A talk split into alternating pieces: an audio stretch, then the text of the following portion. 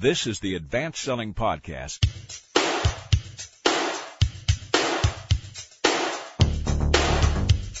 The aim of this podcast is to help business sales teams grow their business with modern strategies and philosophies. Now your hosts, Bill Caskey and Bryan Neale.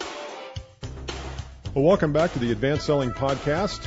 These are uh, these are really trying times here at the Advanced Selling Podcast because we're trying out some new equipment today, and hopefully uh, you will get a uh, uh a very good uh, deliverable product today. Good morning, Bryan. I can't, good. Is it morning? Mm-hmm. Good afternoon. I thought it's lunchtime. Yeah, this is great. Uh, we're in new digs. We're in a new room in our office here, and it's nice because I don't have to look at you. I'm facing away. Nice, very nice. Is that all? Enjoy that? The, the, whatnot comment that we made a couple. No, you know we've got so many emails on that. Uh, the whatnot comment. Speaking of, you have to be careful when I'm gone because the last podcast I was in England at a client, and you and Brooke talked about me, and you didn't think I'd download and listen, but I did. I heard you guys. I heard you talking about me. So just remember that I'm a subscriber too. I didn't think you listened to, to my thing. own stuff. Absolutely. Very good. Well, this is um, an episode that we're going to talk a little bit about sales leadership, and we're going to talk about it from the from the manager standpoint. So I know many of our listeners are sales professionals and account executives, and, and I think you'll get something out of this. But we're going to focus a little bit more today on the sales manager, the VP of sales, what we'll call the sales leader. And we're talking with uh, one of our friends and uh, someone who's been on our show before, and a good a good colleague of ours, Kevin Eikenberry. Good afternoon, Kevin. Uh, good afternoon. Welcome. I'm glad to be with you guys. Well, good. Kevin holds the record, doesn't he? For our two, uh, two records. Well, For- one record two times. Yeah, most downloaded podcast. Last time we had Kevin on was our most downloaded episode, so we're expecting to break multiple records now, Kevin, because you're world famous now that you have a new book, right? Well, I love that, and you know, we'll uh, we'll we'll see if we can send some more people your way. That would be good, and, and likewise. Kevin just uh, published a book, or actually John Wiley and Sons published it, but it's called Remarkable Leadership: Unleashing Your Leadership Potential One Skill at a Time. First off, this is an amazing book. I congratulate you. This this is not an easy undertaking, and I'm sure it took you all of 30 to 45 days to write this thing. Well, you're closer to being accurate than you than you realize. Uh, I got the contract and and delivered a third of it a month later, and delivered the rest of it three months after that. Holy wow, cow, that's that's very good. days. I heard someone say the uh, movie writer said it takes him uh, 45 seconds to write the movie in his head, and then takes him about six months to put it on paper. So That's true. Tell us a little bit about uh, why you wrote the book. I know that you have been training and coaching uh, leaders, not just sales leaders, but leaders throughout the co- uh, company. And tell me a little bit about what prompted you to finally write and put some of your thoughts in writing. Well, what prompted me to write this particular book is the fact that you know in the work that we do all day long with clients all around North America, uh, we find that one of the biggest challenges that they face is how do we become become more productive? How do we help each other succeed? How do we do these sorts of things? And that all comes down to leadership. That uh, if we can if we can create more effective leadership, if we can help people in leadership roles become more effective, if we can help people who aren't who don't have the title of leader uh, exhibit some of these skills, we're going to leverage our success much more rapidly in organizations. So um, I, I wrote the book for that reason, and I wrote the book because it's it's very much related to uh, the major focus of our business, which is learning, and how do we how do we help organizations and teams learn, and, and leaders need to model that, and leaders need to do that. something that comes up a lot in the sales function, and for our listeners, there are probably some salespeople who have been promoted to sales manager uh, or someone who worked for, for someone like this. But oftentimes in the sales world, the number one salesperson is the one that gets promoted to sales manager. And we find that that is rarely a good thing because the skills don't match. When you think about functional or line type managerial people or, or line type workers being promoted to leadership, what are some of the mistakes that occur when someone moves from a producer to that manager role? And then how do they keep from um, happening in the future? Sure, a couple things. First of all, that's true in more. That's very true in sales. Has been my experience as well. It's true in other areas as well. The best staff accountant becomes the, you know, becomes the accounting lead and all these sorts of things. It does, it's really across the board, and that's because uh, senior leaders or people higher up say, well, uh, this is our best person, so we need to produce, promote them. Uh, you, you know, if you're that person and you've been promoted to a new job, the first thing you've got to recognize is that your job is now different, and so the the sands have shifted, and you need to you need to think differently about your work. The biggest the biggest challenge that people that are in this situation face, I believe, is that suddenly they're being asked to do things that aren't the things that got them promoted, that got them recognition, that got them successful to start with. Mm-hmm. And so we all tend to go back to the things that we know, that we're comfortable with, and that have been successful for us in the past. So the biggest challenge of all is when someone's given that job as sales leader, sales manager, and still has a few accounts. Because what we end up doing then is saying, well, I have my real job, which is sales, Yeah. and then I have this other thing called leading people. And I'm more comfortable with the being a salesperson part, so I spend all my time there. Unfortunately, that's not the thing the organization, that's not the skill the organization needs. So the first thing we've got to do is we've got to change our focus and recognize that we need a different focus moving forward if we're in that leadership role. Boy, that that is so true. And uh, you know, many of the small companies that we see, they do. Uh, the sales manager does share duties. They're they're both a producer and they're a manager. And it's not only that they don't get they spend all their time producing because that's what they're comfortable with. It's that they look through the management uh, prism. They they shoot that through the same prism they do salesperson. And so they are really in a in a role of how do we get this deal, and that really shouldn't be their role to me. It should be about how do I grow this salesperson in front of me, and how do I make him or her, um, you know, sort of um, being able to make it on their own. And but yet I, I see a lot of times everything gets down to the deal and to the customer, and that really I don't see that as the role of the sales manager.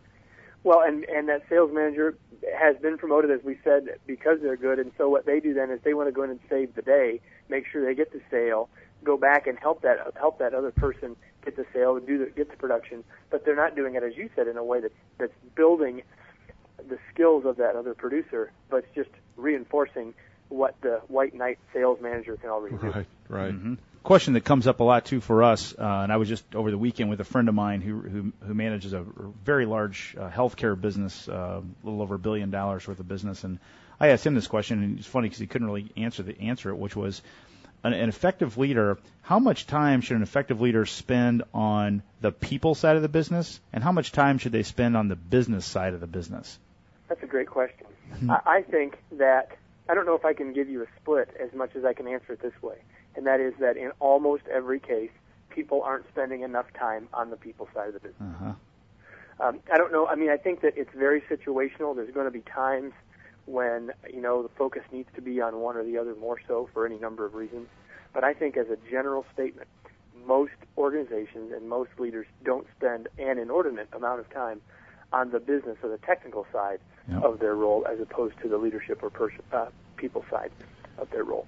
So, so let's talk about uh, from the sales management standpoint, sales leader standpoint. What are a couple of skills that, and, and let's get into some tactics here. The, two or three things that you would recommend uh, that a sales manager do with their team to improve and to make them a remarkable leader. What, what are a, two or three things that you would you would say, man, if you don't if you don't do anything else in the next week, start working on these two or three skills. Well, I don't know. We could go any number of places, but I'll, just start with the first thing that came to my mind as you were talking. A lot of times in organizations, you get a sales team together at the beginning of the week, and we talk about the successes, and we talk about the deals we got, and we talk about the production, and we talk about the plan for the next week. We never talk about the mistakes we made. In fact, we want to hide the mistakes we made. And, and I believe, as remarkable leaders, as a, as an effective leader, when when we have people in our, in our organization who are scared or unwilling to talk about what went wrong, that we're robbing the organization of intellectual property. Because if if people are willing to share what went wrong and what mistakes were made, as long as those mistakes were made honestly and were made in the service of the organizational goals, then why wouldn't we want to share the, share that knowledge with each other? Why wouldn't we want to make sure that everyone knows let's not do that or here's what we would do differently next time? And so I think one of the things is we've got to learn to celebrate mistakes and make it okay to do that. Because I think often in all parts of an organization, especially in the sales organization, people don't want to talk about the bad news. And so I think that that's one of the things we can do as remarkable leaders is make it safe, make it okay, make it expected to uh, to share the mistakes. And the best way to do that is to start by sharing your own as a leader. as a leader. So you you you recommend if I'm a, a newly promoted sales manager, even one that's been doing it for three or four years, to implement this into my weekly or biweekly sales meeting and go around the horn and say, here are some of the mistakes I made last week, and I'm going to start as the manager. Yeah, if you, if you really if you want people to, be, to know you're serious, you've got to share your mistakes. And I don't know that you need to go around and have everyone share one, but what Mhm. you want to do is is try and get the big ones on the table. And in fact, I'd encourage you to get some sort of symbol, get whatever you want to get, every whatever you want it to be, and have it be the traveling trophy, and say this is the biggest mistake of the week. So That's what's good. the mistake, and then what can we all learn from it? That's the key. It's not it's not the mistake; it's what we can learn from it. Uh huh. So I think it's it's it's a unique way, perhaps, to get people in a mode of learning and Mhm. to get people in a mode and, and in changing the culture around uh, around sharing and around how we deal with mistakes. We are speaking with Kevin Eikenberry, who wrote a uh, book just came out, in fact, this month in August, uh, called Remarkable Leadership, published by John Wiley and Sons. Before we get back to our questions, uh, how can people get the book and how can people access you? Well, they can get the book and learn all about it and et cetera by going to remarkableleadershipbook.com. That's remarkableleadershipbook.com. And depending on when people are listening to this, do, we have some pretty um, exciting offers going on right now um, because we're we're in the middle of trying to take the book to number one on Amazon.com and overtake Harry Potter. Very So, cool. um, so that's what that's what we're focused on right now, and that's regardless of when you're listening to this. You'll always be able to learn more about the book at remarkableleadershipbook.com or at your local bookstore. To learn more about me, uh, you can go to our website, the, the main website for our business, which is kevineikenberry.com. That's K-E-V-I-N E-I-K-E-N-B-E-R-R-Y dot com. kevineikenberry.com. Very good. Well, sure, our uh, listeners who are junkies for self improvement in the business sense will go and check that out. One thing that comes up a lot in the sales world, Kevin, is talking about motivation. And a lot of sales managers and VPs and even presidents of companies, as the leaders, will come to us and say, Bryan, Bill, how can you guys help me motivate my team? And I think that brings up a big question, which is, can people be motivated by other people, or is motivation just an intrinsic thing that we just have to learn to tap into? How do you respond to, to that situation? Well, the interesting thing is I get asked the same question, Kevin, just come in and do some motivation. I say, don't do that. Hmm. Can't do that. And they look at me funny. And I say, I may be able to inspire people, but I can't motivate anyone else, and neither can you guys, and neither can any leader. What we can do is we can inspire people. We can we can influence them. We can get them to think about things in new ways that might lead them to motivate themselves. Because motivation is an internal job, making a personal decision. So all we can do is provide insights, ideas, inspiration, uh, education that might help people make a new choice. Kevin, I've got a, a question here on uh, innovation. You know, um, in, in our work with companies, technology is playing such a uh, heavy role in prospecting and sales process control and uh, just the entire sales cycle technology, whether it be internet, PowerPoint, multimedia, uh, how customers access information.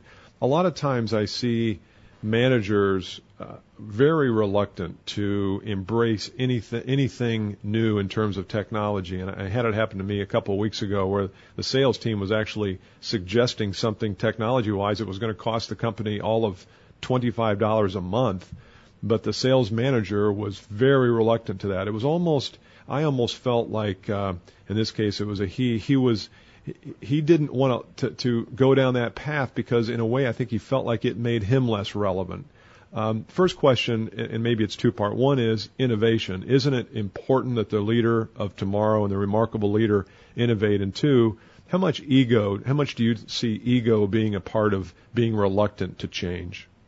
Boy, those are some great questions. First of all, all those people that are reluctant to change aren't listening to a podcast, um, most likely. But uh, very, that's profound, Kevin. Uh, I Very will true. just add, I was thinking Very about true. that as you were asking the question. So maybe we're preaching to the choir here. But the first part of your question was how important is innovation to, to the role of a remarkable leader or of a leader in general.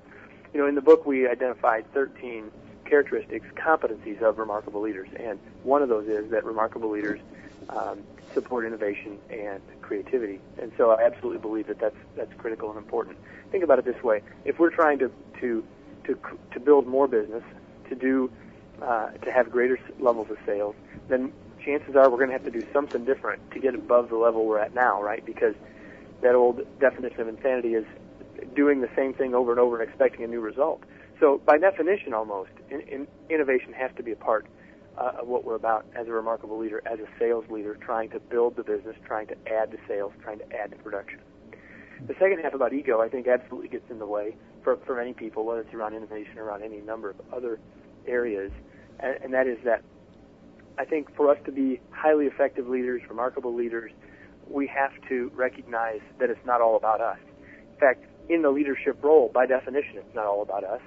And in fact, there are a lot of people that have leadership in their title that aren't really much leaders because there's really no one following them. Mm-hmm. So um, it's it's it's quite clear to me that that we have to we have to keep our ego in check. And I think one of the best ways to do that as a leader is to have someone, whether it's a mentor, whether it's a peer, or someone that will help um, keep our ego in check. We work with a lot of salespeople, and a lot of people listen to this podcast are salespeople as opposed to sales managers. And mm-hmm. how do the the line salespeople who may not have an interest in necessarily leading the team, but still can demonstrate leadership. Can you give those people some pieces of advice or a couple of skills that demonstrate how I can lead from the seat that I'm in versus the manager's role itself? Excuse me, I think that's another great question.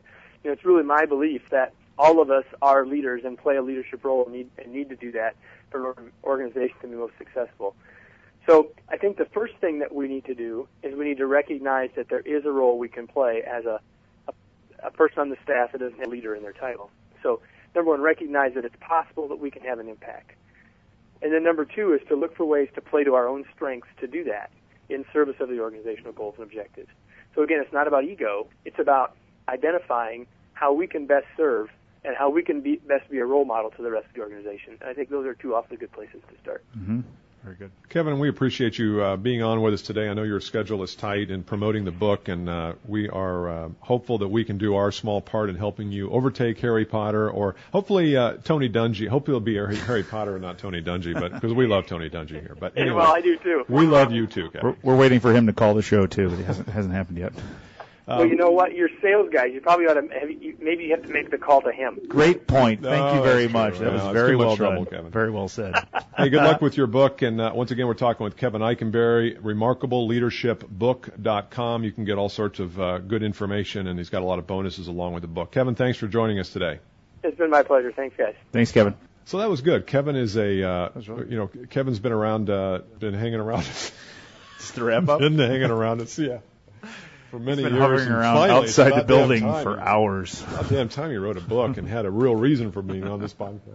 Now, Kevin uh, is a very conscientious guy and uh, a very high integrity guy, and we've uh, been reading uh, his blog over the last couple of years, and uh, so I would recommend it. You know, we don't recommend a ton of books here, but that that is one that, uh, and even if you're a salesperson and have a desire to be in some sort of a leader or management role, I think it would be good. Yeah, it probably is also good if you are a salesperson and you want to find a little present or a gift for your sales manager who might need to hone up their skills a little bit, maybe you could drop that on their desk. Might be a good thing to do. You're, too. you're always so, thinking gift, aren't you? Trying to. You're always thinking. Every week we come at you with a 15 to 20 minute episode called the Advanced Selling Podcast. Once again, you can call us at 317-722-6299 if you have any kind of a smart comment.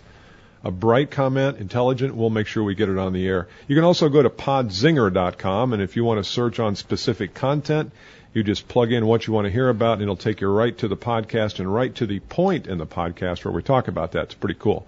Uh, we're here each week. Education information. Email us at listener at advancedsellingpodcast.com and go to advancedsellingpodcast.com for back issues.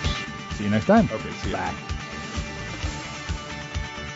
This has been the Advanced Selling Podcast presented by Caskey Achievement Strategies, Indianapolis. Join us each time we record a new podcast by going to BillCaskey.com or to iTunes.